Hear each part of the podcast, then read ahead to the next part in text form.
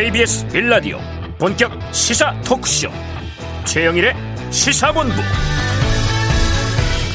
안녕하세요. 최영일의 시사본부 문 엽니다. 휴가 중인 최영일 평론가를 대신해 진행 맡고 있는 저는 강유정입니다. 야권 단일화가 결렬되면서 대선 판도 어디로 기울지 모를 지형으로 변화하고 있습니다. 국민의 선택까지 딱 16일 남았는데 주요 대선 후보 4인은 오늘 선관위가 주관하는 첫 TV 토론에서 120분 동안 코로나 경제 대책과 차기 정부 경제 정책에 대해 논하게 됩니다. 어떤 정책과 발언이 나올지 대선 후보들의 입에 다시 주목해 봐야 할 듯한데요. 월요일 시사본부 힘차게 출발합니다.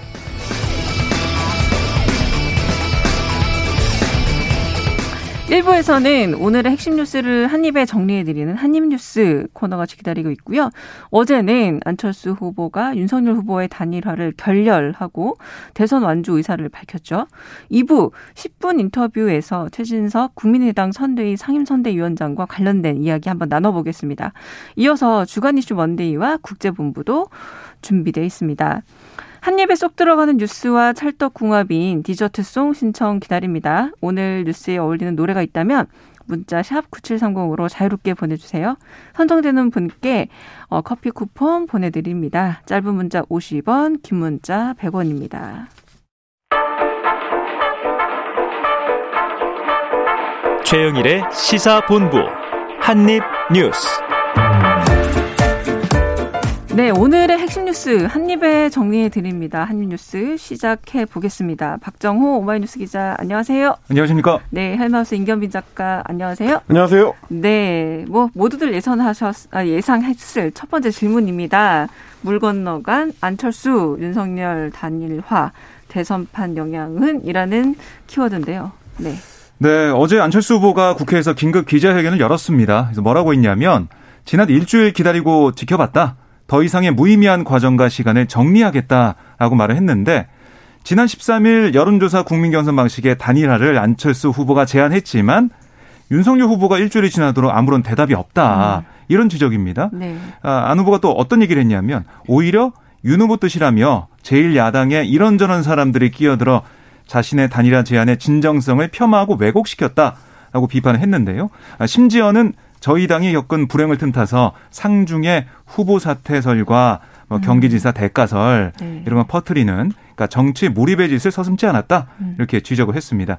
아, 그러면서 안 후보가 아, 비록 험하고 어렵더라도 제 길을 굳건히 가겠다 이렇게 얘기를 했는데요. 대선에 이제 막판 변수로 거론됐던 야권 단일화 이게 사실상 뭐 원점으로 돌아갔다 이렇게 볼 수가 있겠습니다. 네, 네.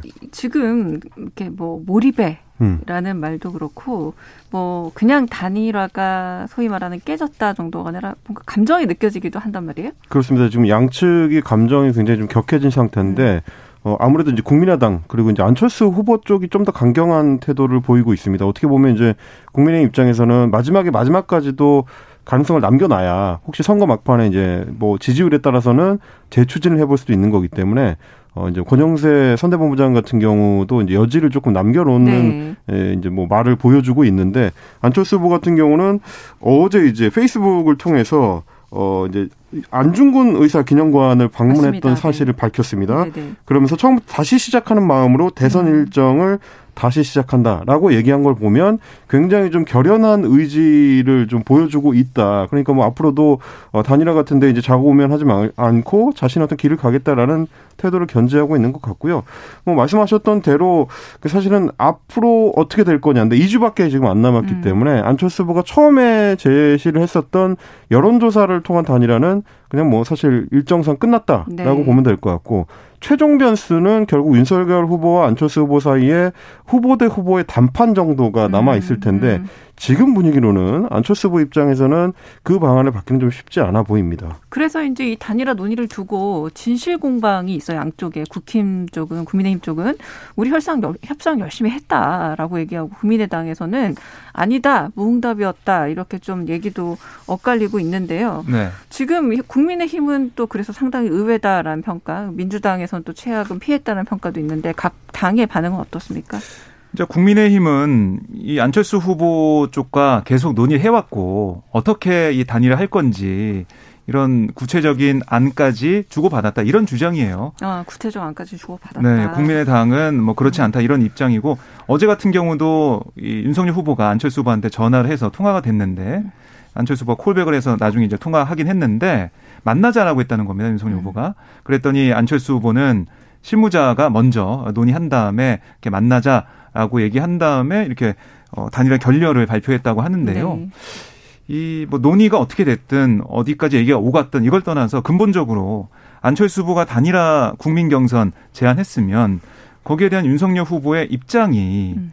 같은 방식으로 그러니까 후보 대 후보 방식으로 어떤 음. 입장이 좀 나왔어야 된다 먼저 음. 시간이 너무 흘렀다 그러니까 일주일 기다렸다고 했잖아요 그러니까 일주일 안에 이 기자회견 전에는 윤석열 후보가 아뭐 야권 단일화 꼭 해야 된다라고 하면서 음. 만나자라고 제안을 공식적으로 하든가 음. 아니면 그런 걸 어, 했어야 되는데 그게 없이 이 뭔가 물밑에서만 뭔가 얘기 오간 것 같고 그 얘기 오간 게 언론에 나온 내용만 봐도 안철수 후보가 뭔가 요구하는 식으로 어, 이게 주고받기 식으로 뭔가 하려는 이런 걸로만 비쳤단 말이죠. 그러니까 네. 국민의당 입장에서는 굉장히 기분 나쁜 상황이 됐고 네. 이게 좀 영향을 또 미치지 않았나 싶습니다. 이제 사실 좀 말씀하신 것처럼 음.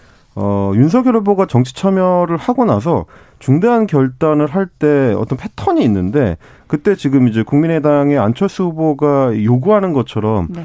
후보가 이제 직접 전면에 나서서 어, 이런 방향을 가지고 협의를 하겠다거나 뭐 이 거시적인 어떤 대안을 음. 제시하면서 협상에 나서거나 음.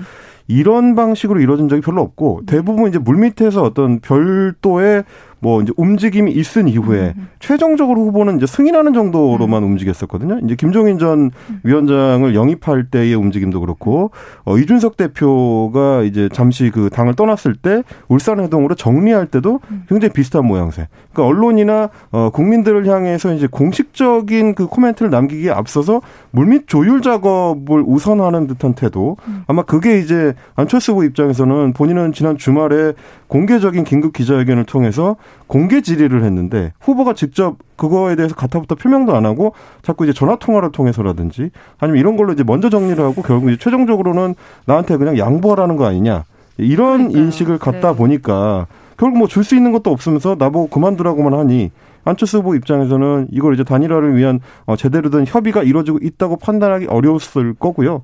지금 반응을 봐서는 아마 그 판단이 맞는 것 같습니다. 그 윤석열 후보가 결국 단일화 결렬의 책임이다라는 말을 넣었어요. 그 음. 기자회견 음. 안에 네. 아마 그 지금 임경빈 작가 말씀하신 것처럼 뭐 모든 문제를 해결할 때 언제나 마지막 윤석열 후보가 출연했는데 이번엔 지금까지도 윤석열 후보의 공식 반응은 없다라고 할 수 있겠죠. 자, 그런데 또 이준석 당대표가 고인 유지 발언에 대해서 어, 내 네, 유서라도 써놓은 거냐? 뭐 이렇게 말을 해서 민주당도 그렇고 국민의당도 그렇고 너무 패륜적이다. 반면 이 대표는 뭐 할 수 있는 지적 아니냐라고 좀 여튼 논란이 되고 있습니다. 네. 그러니까 이준석 대표가 어제 KBS 방송 인터뷰에서 한 말이에요. 네. 그러니까 안철수 후보가 아, 유세버스 사고로 사망한 선거운동원 장례를 마치고 고인의 유지를 들어서 완주 의지를 내비친 것에 대해서 말이 안 된다라고 얘기를 한 건데요. 아니 고인이 불시에 돌아가셨는데 음. 고인의 유지를 어디서 확인하냐? 국민의당 유세차를 운전하는 사람들은 들어가기 전에 유서 써놓고 가시냐? 뭐 이렇게 음. 대묻기도 했습니다. 여기다 국민의당이 바, 로 이제 반박을 했는데요. 네. 유족의 증언에 따르면 이 돌아가신 손평호 이 논산 계룡 금산 지역 선대위원장 사망 당일에도 안철수 후보의 선거복을 입고 기뻐하셨다고 한다. 이런 구체적인 얘기를 하면서 반박을 했고요. 불의의 사고로 생을 달리한 이 동지의 뜻을 이루겠다는 안 후보의 발언을 의도적으로 왜곡했다. 유가족의 상처에 소금을 뿌리는 천인공노의 발언이다. 아, 폐륜적 망언에 대해 사과하고 당 대표직에서 사퇴하라. 이렇게 촉구를 했고 민주당도 비판했는데요. 이준석 대표가 뭐 망언을 갱신 중이다. 이번 대선의 최대 망발 사례다. 이렇게 지적을 하고 있습니다. 네, 이준석 네. 대표 네. 굳이 이렇게까지 얘기를 했어야 될까 싶기도 한데 어떻게 생각하세요? 좀 안타까운 게뭐 네. 뭐 이제 생방송으로 진행된 인터뷰 중에 나온 얘기인데 저도 이제 방송을 쭉 보면 이준석 대표가 인터뷰를 또 워낙 많이 하잖아요. 네.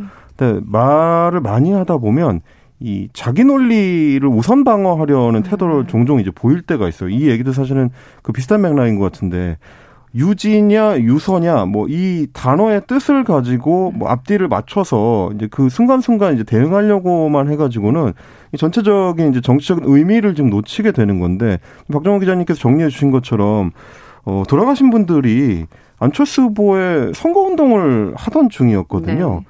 이제 그 와중에 이제 안타까운 사고를 당하신 건데 그러면 당연히 그분들이 가지고 있었던 어떤 의지나 생각이라는 거는 기본적으로는 국민의당 후보였던 안철수 후보를 당선시키기 위한 목적을 가지고 활동을 하고 일을 하시던 분들이라는 건 너무 명백하잖아요. 근데 그걸 가지고 이제 국민의당 후보인 안철수 후보가 고인들의 유지를 잇겠다고 하는 게 사실 어떤 이렇게 태클을 걸기에는 요소가 아예 없는 그냥 어 무난한 그 정치적 발언이라고도 볼 수 있는데 그러니까 거기서 뭐, 유서를 썼느냐 안 썼느냐 네. 이제 이런 걸 따지고 들어가는 거는 말싸움을 하는 도중에 이제 자기 논리를 방어하기 위한 쪽에 너무 가까워 보이기 때문에 음.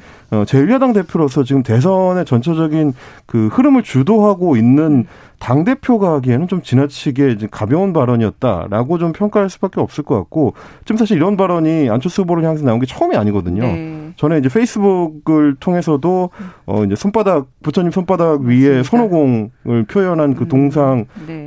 하나 올리면서 역시 마찬가지로 계속해서 이제 안철수 후보의 어떤 행보를 어 어떻게 보면 폄하하는 듯한 음. 이런 태도를 보여왔기 때문에 안철수 후보 입장에서 더더욱 기분 나쁠 수밖에 없었을 거고 그게 이제 일각에서는 결국 단일화 결렬에도 어느 정도 이제 책임이 있는 거 아니냐 이런 음. 얘기가 나오는 것 같습니다. 결국 두 분께 지난번에도 여쭤봤지만 단일화 어떻게 될지 이렇게까지 나와도 많은 사람들이 여전히 단일화를 묻습니다. 네, 전망 어떻게 보시는가요? 네. 어, 제가 볼 때는 지금 국민의힘에서는 여지가 남아있다 이런 얘기를 그래도 하고, 하고 있어요. 네. 왜냐면은 이렇게 여지를 남겨둔 것처럼 해야지 앞으로 여론 지형에 있어서 아니면은 언론의 이제 보도에 있어서 계속해서 야권 단위가 살아있는 것처럼 가기 음. 때문에 윤석열 후보 입장에는 유리하다는 판단하는 것 같아요. 음. 국민의힘 입장에서는. 하지만 국민의당 입장을 좀 놓고 보면 안철수 후보가 만약에 여기서 다시 한번 아, 자신의 뜻을 뒤집고 단일화 하겠다, 완주하지 않겠다 이렇게 나오게 된다면 과연 국민들의 여론은 어떻게 반응할 것이냐. 물론 두 가지입니다. 하나는 여기서 야권 단을 통해서 확실한 정권 교체로 가겠다, 거기에 일조하겠다라는 마음으로 입장을 바꾼다. 그러면은 정권 교체 이후에 어떤 뭐 정치적으로 어 야권 지지층에서는 뭐 칭찬을 받을 수도 있고 어떤 정치적인 이득도 얻을 수가 있겠죠. 하지만 그렇게 된다면 안철수 후보가 내세워왔던 새 정치나 아니면은 계속해서 안중근 의사 아, 기념관 방문했던 것까지 올리면서 의지를 다졌는데 그건 뭐였냐라는 비판을 받을 수가 있고요. 또 하나는 완주하게 된다. 완주하게 될 때 물론 당선권에 좀 멀어진 부분이 있죠.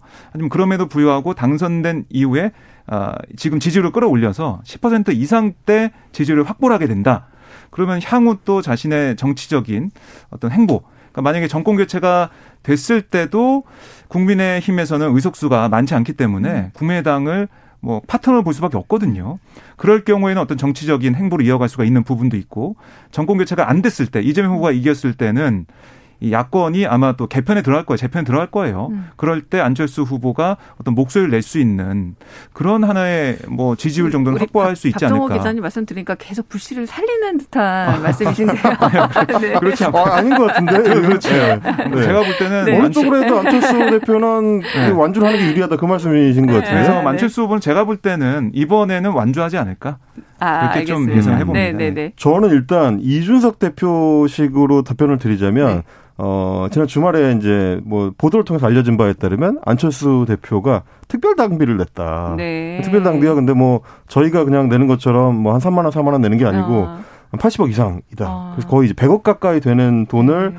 어, 특별 당비를 냈다고 하니까 음. 이준석 대표가 그동안 주장해 왔었던 거는 국민의당이 돈이 없다. 네. 그리고 실제로는 선거 운동을 계속 할 수 있을 만큼의 어떤 준비를 어, 일부러 하지 않고 있다. 그런 측면에서 결국 이제 드롭하는 거를 염두에 두는 거 아니냐. 이제 이런 주장을 이준석 대표 해왔는데 그러면 이만큼 돈을 태웠다면 음. 안철수 후보 입장에서 어쨌든 완주하려는 의지를 사비를 들임으로써 이제 증명을 한 셈이기 때문에 그게 하나 1번 있을 것 같고요. 또 하나는 결국 지지율에 달려 있다라는 게 일테면 그 대선 모델이 이제 두 가지가 있습니다. 크게는 어, 초반부터 압도적으로 흐름을 만들어서 이 뭐 중반 이후에는 이미 이제 승부를 결정짓고 하는 대선이 있는데 일테면 92년에 김영삼 모델이라든지 네. 아니면 뭐 2007년에 이명박 모델이라든지 음. 뭐 2017년에 문재인 모델도 이제 그쪽에 가깝고 어 끝까지 판세가 좀 혼란스러운 음. 상황에서 최종적으로 선거 직전에야 기, 기울기가 결정된 경우가 뭐 97년에 이제 김대중 모델이나 2002년에 노무현 모델이나 네. 뭐 2012년에 박근혜 모델이 있습니다.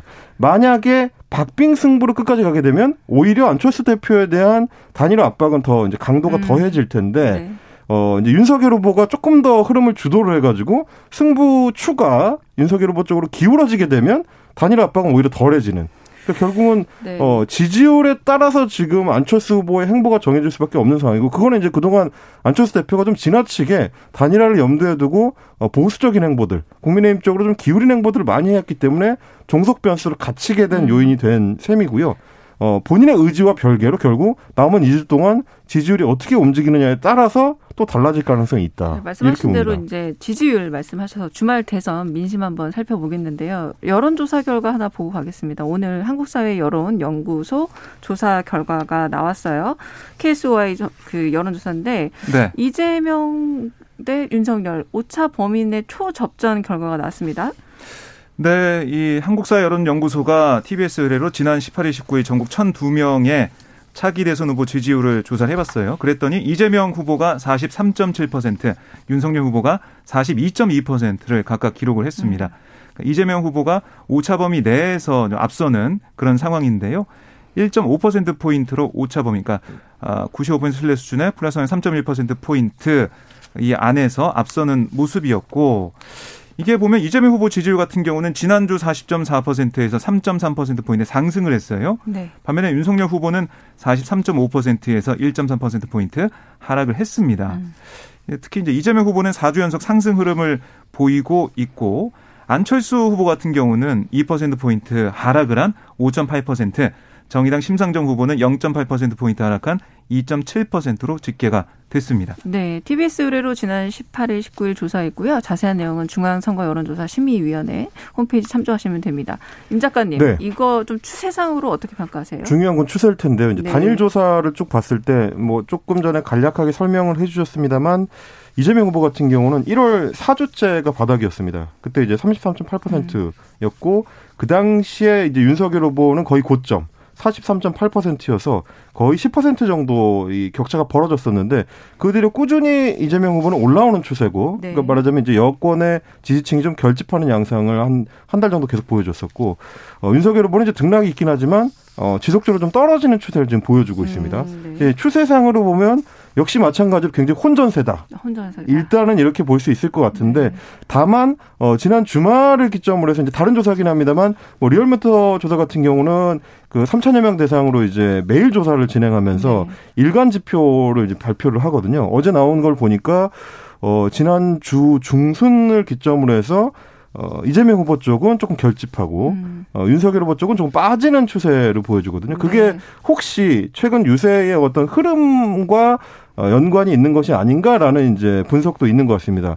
윤석열 후보가 굉장히 좀 강경한 발언들, 음. 특히 문재인 정부를 향해서 굉장히 강경한 발언들을 쏟아내면서 그게 이제 여권을 이제 자극을 해서 여권 지지층의 결집을 불러온 거 아니냐. 그러면 과연 이제 결국 최종적으로 선거 구도에는 어떤 영향을 미칠 거냐. 이거는 이번 주 추세를 또 보면 앞으로 남은 2주를 좀 알 수 있을 것 같다. 맞습니다. 이 추세 매주 네. 봐야 되는 상황이고요. 평론가들이 사실 이제 맨날 이런 얘기를 하거든요. 근데 이게 사실 근데 이 조사가 이렇게 나왔지만 어제까지 나온 조사를 해보면 윤석열 후보가 네. 오차 범위 밖에서도 앞서는 조사도 많이 나왔고요.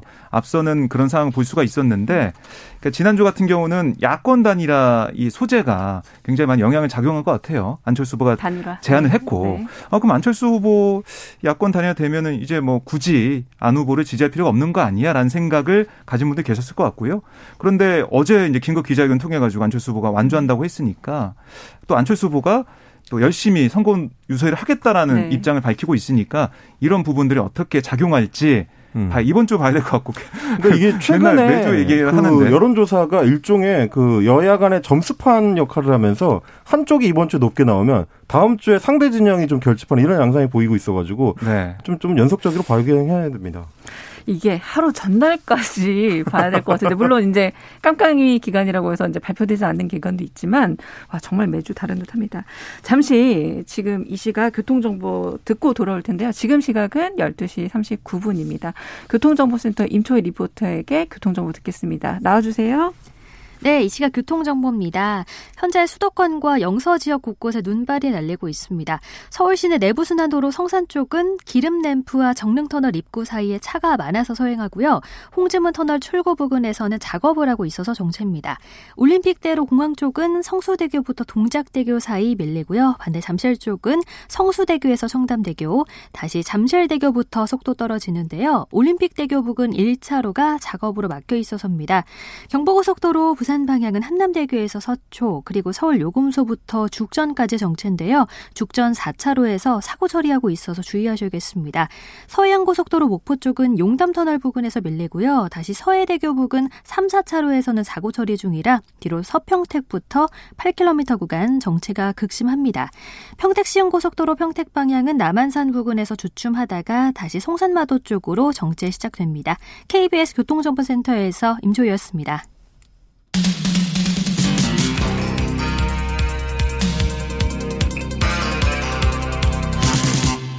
최영일의 시사본부.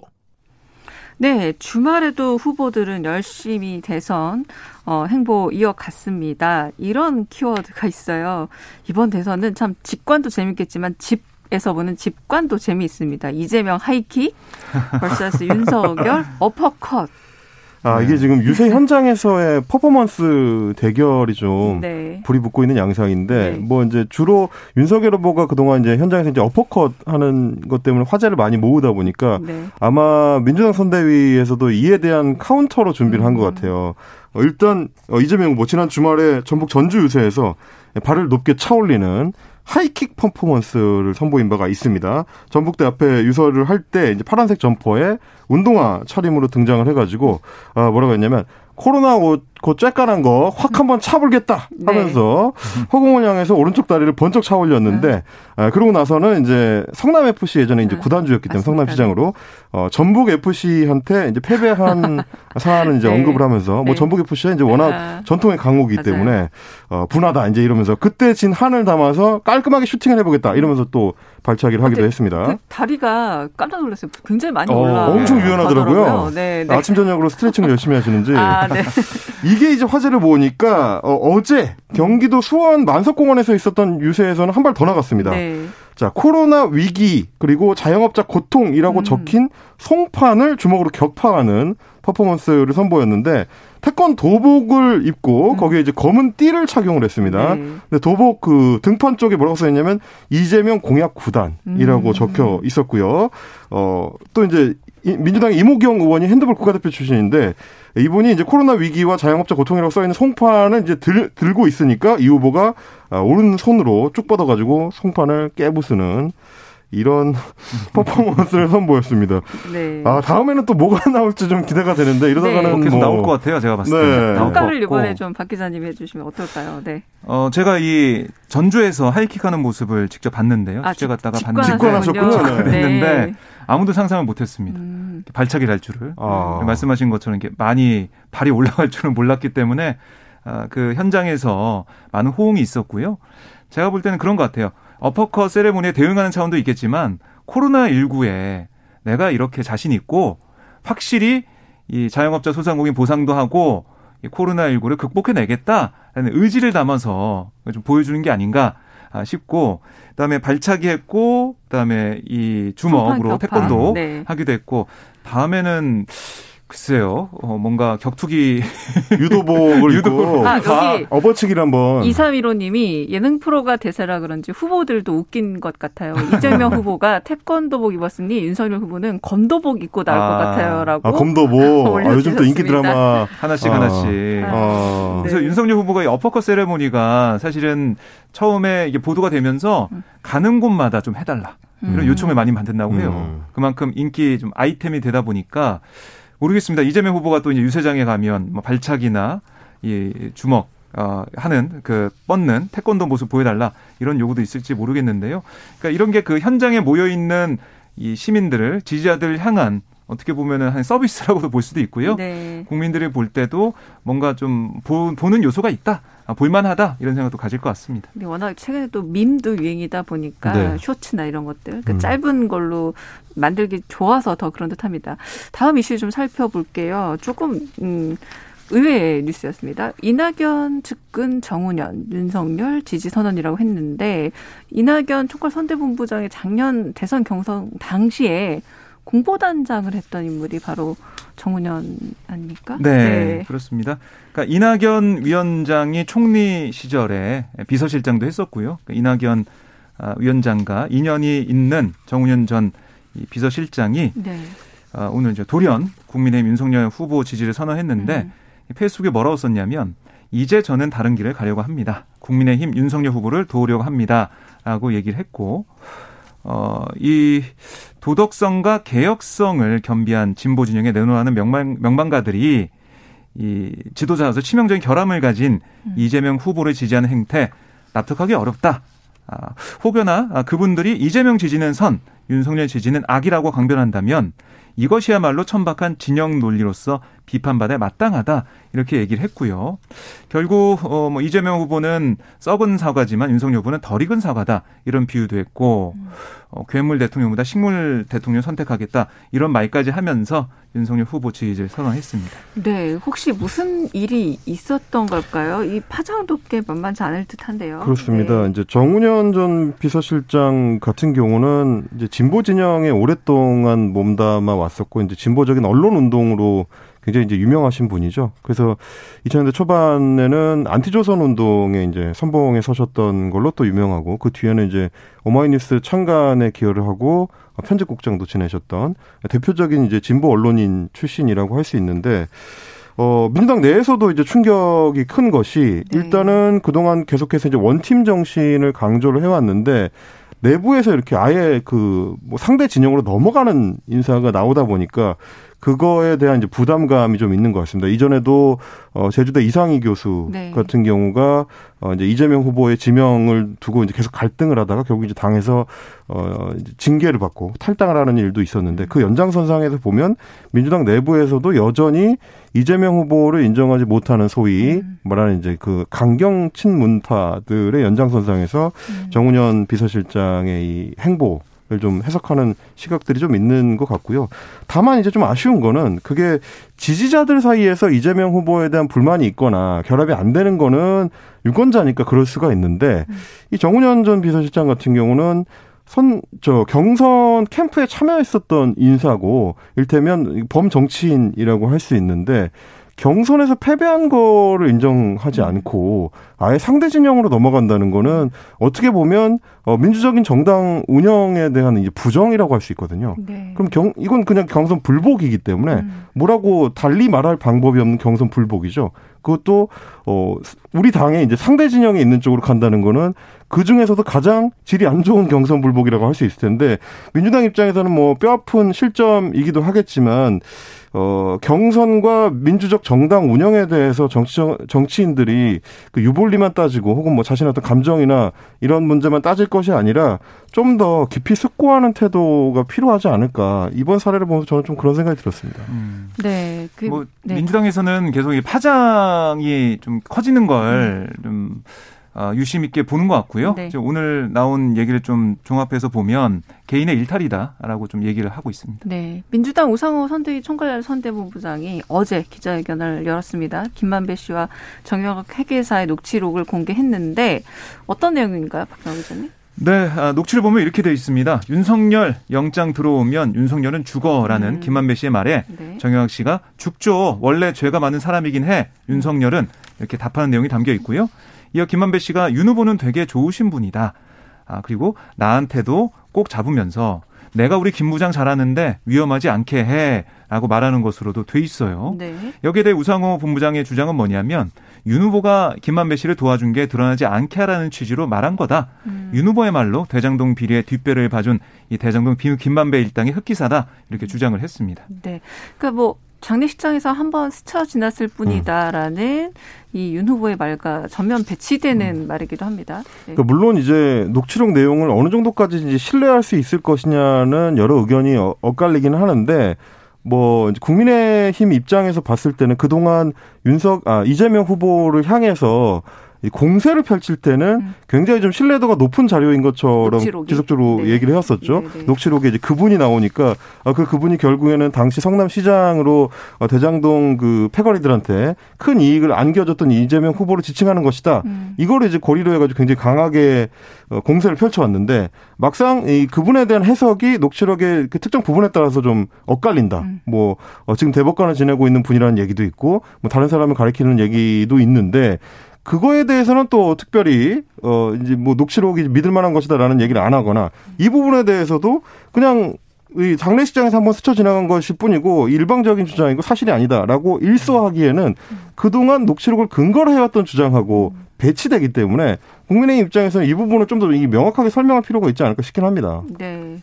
그러니까 이 녹취록 공방이 좀 대선 과정 내내 등장하고 있는데 또 녹취록을 두고도 이게 온도차가 계속 왔다 갔다 하니까 아마 유권자들은 좀 이 녹취록이란 말 자체에 대해서 좀 한편으로는 궁금도 하면서 좀 여러 가지 또 피로감도 느끼지 않을까 싶기도 합니다. 그 사실 이러, 이렇게 된 데는 검찰이 초반에 소위 말하는 정영학 녹취록에 너무 의존해가지고 수사를 했었던 음. 거. 그 당시에도 언론에서 계속 지적을 하긴 했었거든요. 아니 왜 돈의 흐름을 따라가지 않고 네. 계속 정영학이 무슨 말을 녹취해왔느냐에 대해서만 따라가느냐, 실제 내용이 어떤지를 좀 더 검증해 봐야 되는 거 아니냐라는 얘기가 많았는데 결국은 이제 와서는 앞뒤가 좀 서로 충돌하는 얘기들이 나오거나 검찰이 그동안 그 논지를 펴왔던 거랑 안 맞는 부분들이 나오거나 혹은 이제 언론을 통해서 공개했던 것이 뭐 또 역시 앞뒤가 안 맞는 내용들이 자꾸 나오니까 이 녹취록 자체에 대한 신뢰도 이게 떨어지면서 그러니까또 문제가 커지는 그러니까 것 같습니다. 국민의힘은 허위 사실이다. 그리고 좀 김만배 씨의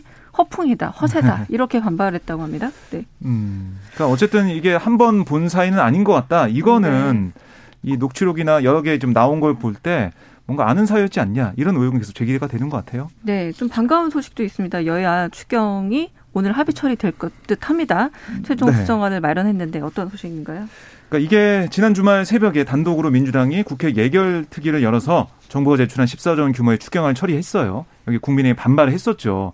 근데 오늘 여야 원내대표가 만나가지고 얘기해봤더니 어, 우리 합의해서 처리하자. 이렇게 얘기가 됐다는 거예요. 네. 오늘 오후 6시에 본회의가 예정돼 있는데 그 전에 여야가 어, 최종안을 만들어 가지고 오늘 처리가 될 예정입니다. 지금은 약간 예상으로는 17조 5천억 정도로 3조 네. 5천억 정도 증액했다라고 얘기가 되고 있네요. 그렇습니다. 네, 간만에 좀 도움이 되는 시, 시원한 소식이었고요. 여기까지 KBS 일라디오 최영일 시사본부 박정호 오마이뉴스 기자 그리고 헬마우스 임경빈 작가와 한입뉴스 함께했습니다. 그동안 감사했습니다. 고맙습니다. 고맙습니다. 네. 네, 오늘 저는 최영일 시사본부 최영일 평론가 대신 진행 맡고 있는 강유정입니다. 1부 순서는 여기까지이고요. 자, 오늘 디저트송은 9231님의 신청곡입니다. 9231님이 뭐라고 하셨냐면 정치 정말 모르겠어요. 안철수 후보 뉴스 듣고 이 노래가 떠올랐어요. 프랭크 시나트라의 My Way 듣고 싶습니다. 9231님께는 커피 쿠폰 드리겠습니다. 저는 이 노래 듣고 1시에 돌아오겠습니다. 잠시 후 2부에서 뵈어요.